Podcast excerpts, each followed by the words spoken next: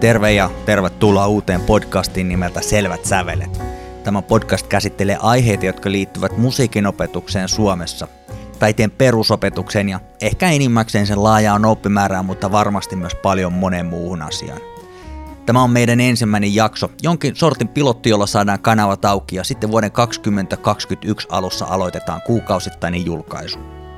Tätä podcastia tuottaa ja julkaisee Suomen musiikkioppilaitosten liitto ja minun nimeni on Mikko Kapanen. Vuosi 2020 on ollut aika outo. Mä luulen, että me ollaan kaikki siitä varmaan aika paljon samaa mieltä.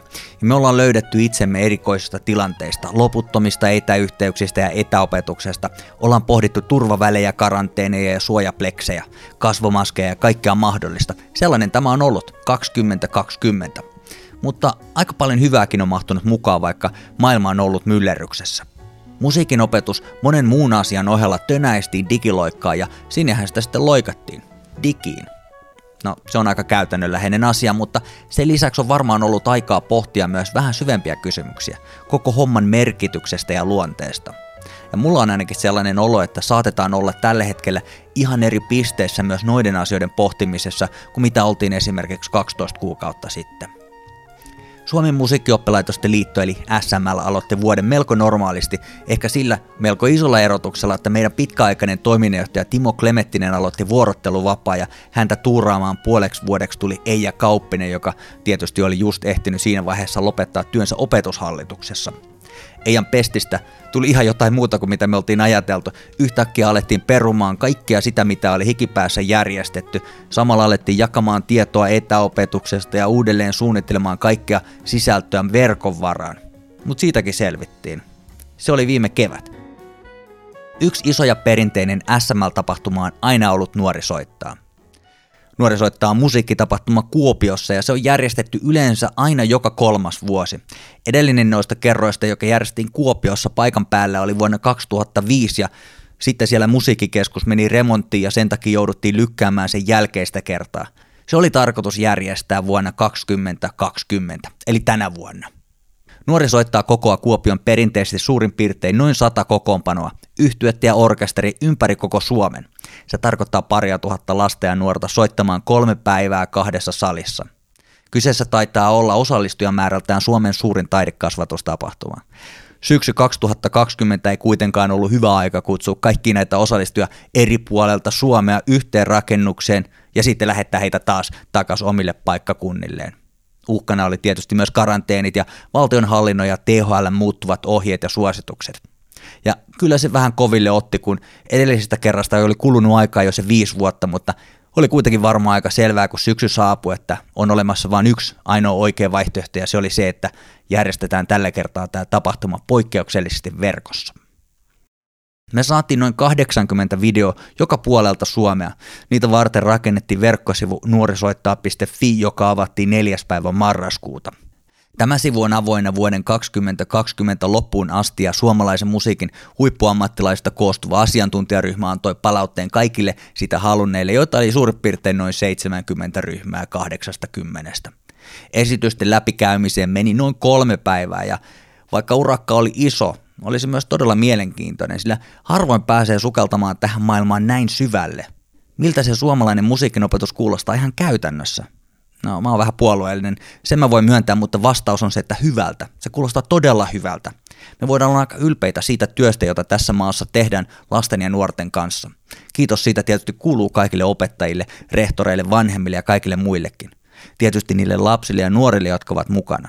Sillä vaikka maailma on nuorille haastava, huomiota vaaditaan joka suunnasta kaikilla keinoilla ja koko ajan on joku mainostamassa jotain ja sanomassa, että juuri nyt pitäisi olla vähän enemmän tuollainen ja vähän vähemmän tällainen – niin todella monet nuoret kuitenkin on mukana tällaisessa pitkäjänteisessä musiikkiharrastuksessa, sellaisessa maailmassa, joka haastaa koko pitkäjänteisyyden konseptin, kun aivojen pitäisi saada dopamiini-iskuja jatkuvalla syötöllä.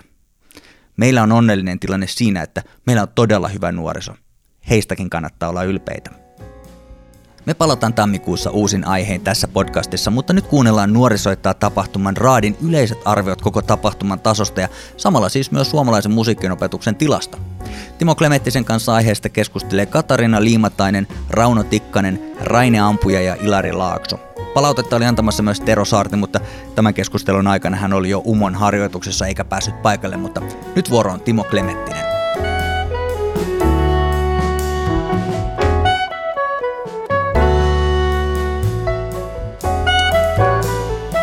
No niin, meillä alkaa olla melkoinen urakka takana.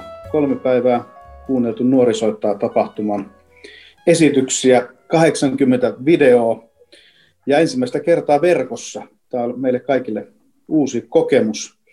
Ja, ja tota, täytyy sanoa, että on ollut ilo, ilo työskennellä teidän kanssa, tämän upean raadin kanssa. Ja, ja haluaisinkin vähän tiedostella, minkälaisia tunteita, ajatuksia tästä jäi.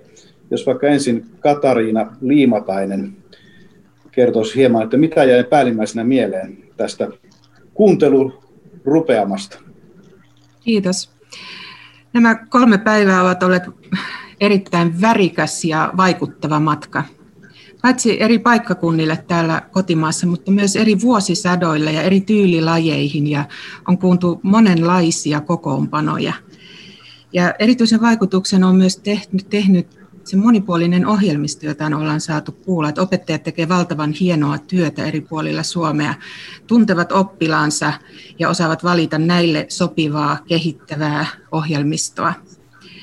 Ja ei voi liikaa korostaa kamarimusiikin ja yhtyesoiton merkitystä ja miten tärkeää ja arvokasta, että se alo- aloitetaan jo lapsuudessa.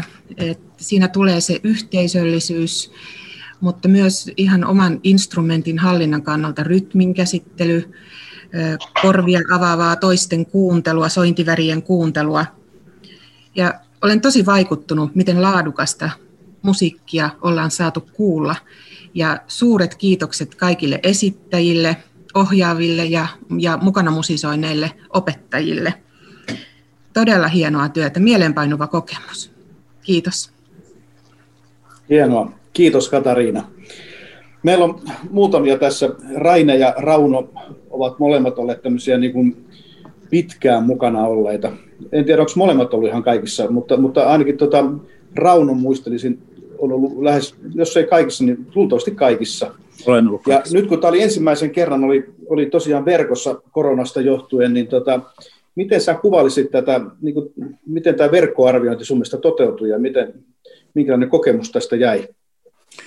Minusta se toteutuu niin kuin hämmästyttävän hyvin, koska siinähän niin kuin nyt voidaan kuvitella se, että se paljon, se suuri vaikutus on se, että minkälaisilla vehkeillä, vehkeillä niin kuin nauhoitetaan asioita. Ja kyllä ne nykypäivänä niin kuin pääsääntöisesti on kaikki, kaikki ollut niin kuin toimivia. Että kyllähän tässä niin kuin kokee olevansa erittäin etuoikeutettu, että pääsee katsomaan suomalaisen äh, musiikkioppilaitosjärjestelmän tuo, tuottoa ja ja, ja kyllä, kyllä eihän, sitä, ei, eihän sitä voi liikaa minun mielestä kehua ja pitäisi muistaa meidän arvostaa sitä, että meillä tämmöiset järjestelmät on. Tämä on myös ollut erittäin opettavainen kokemus minulle. Monta asiaa on tullut esille kollegoiden kautta ja sitten teidän esiintyjien kautta ja, ja, ja tota, sitten jos nyt vielä, vielä kysyit Timo sitä, että miten, miten sitä nyt voi verrata, totta kai live-esitys on aina live-esitys, mutta, mutta sekin on täällä koettu, että mitenkä herkät, herkät, laadukkaat esitykset tulevat myös läpi näin lankojen kautta tai kuvan hieno. kautta. Ja, niin, ja tämä on tapahtunut ja se on, se on kyllä tosi hieno, hieno tuota, huomata, että onnea kaikille, kaikille osaottajille ja esiintyjille ja myös teille kollegat, kiitos, on ollut mukavia hetkiä. Hienoa. Kiitos, kiitos näistä, näistä hienoista sanoista ja, ja niin kuin sanoit, niin täällä on ollut välillä silmäkulmat kosteena, kun ollaan kuultu esityksiä, että Kyllä. se välittyy se, se tunnelma sieltä, vaikka ollaan näin ruudun välityksellä.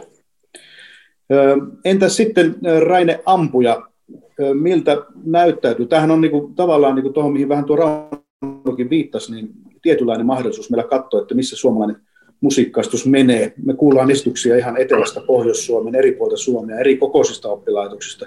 Miltä niin kuin, tämä kokonaisuus näyttäytyy näiden Toi on ihan ratkaiseva kysymys. Tuo on erittäin hyvä kysymys tähän aiheeseen, koska itse asiassa juuri tämä on tässä se isoin asia koko hommassa, että aikanaan kun valmistuin kapellimestariksi, niin mä silloin päätin jo, että mä ryhdyn tekemään kutsutaan opistoihin tai konservatorioihin tai kesäleirille, niin teen niitä, koska sillä lailla näkee, mitä Suomessa tapahtuu. Tämmöinen tilaus, missä me nyt ollaan oltu, niin on niin kuin pähkinänkuoressa erittäin iso kohta siitä, että todella kun Rane sanoi, niin tässä on ihan etuoikeututussa asemassa, että saa läpileikkauksen koko maan musiikkiopetuksesta sieltä ihan ruohonjuuritasolta sinne tosi tasokkaisiin esityksiin. Ja kuitenkin meillä usein on kuva sitten Sibelius Akatemian tasosta tai kun ollaan siellä ylempänä, mutta se, että tämä iso työ tehdään täällä musiikkiopistotasolla, ja se, miten opettajat on sitoutunut ja kuinka hurja tämä ammattitaito, ammattitaito tänä päivänä on siitä, että mitä vaaditaan ja mitä ohjelmistoa käytetään, niin sehän tässä näkyy.